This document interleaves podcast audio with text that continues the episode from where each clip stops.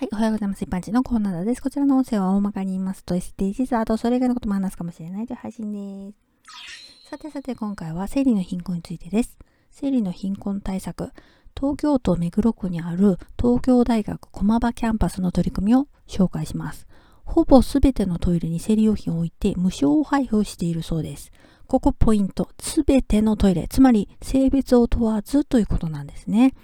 男性トイレに必要なの？って思いますよね。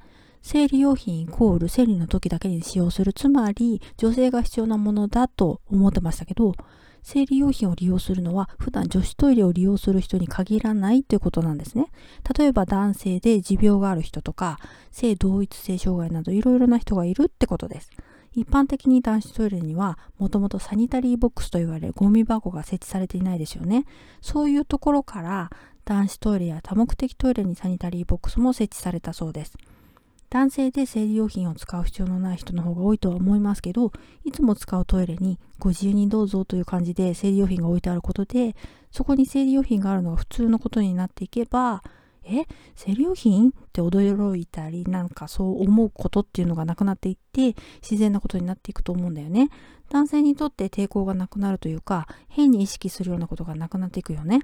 例えば彼女にナプキン買ってきてと頼まれて買いにくいとかちょっとひるんでしまうっていうことがなくなっていくんじゃないかな。ではでは今回この辺で次回もお楽しみにまた聞いてくださいね。ではまた。